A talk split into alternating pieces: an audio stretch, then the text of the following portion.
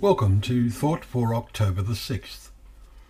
Our readings today are taken from 1 Chronicles 22, Ezekiel chapter 32, and Ephesians chapters 3 and 4.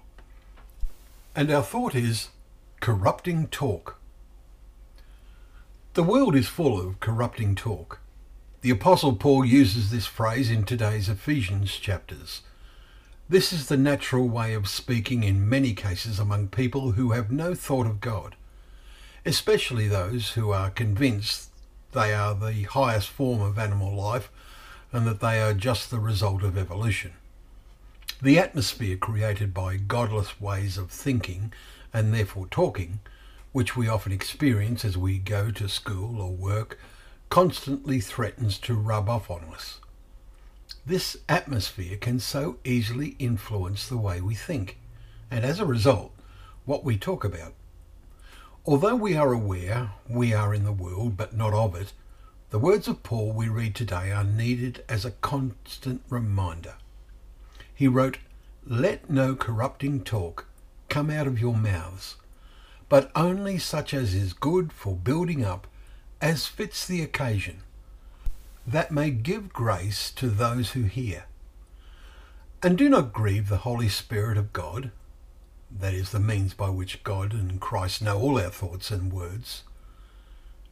He says, Let all bitterness and wrath and anger and clamour and slander be put away from you, along with all malice. Be kind to one another, tender hearted, forgiving one another as God in Christ forgave you. Ephesians 4 verses 29 to 32. And we wonder what other comments Paul would have added if TV had existed in his days, or the movies, or an endless range of fleshly fiction books. Use your imagination as to what he would have written. Do we sense as much as we should how exposing our senses to such things is affecting us? Is it all food for the mind? And might be compared somewhat with feeding on lots of junk food for our body.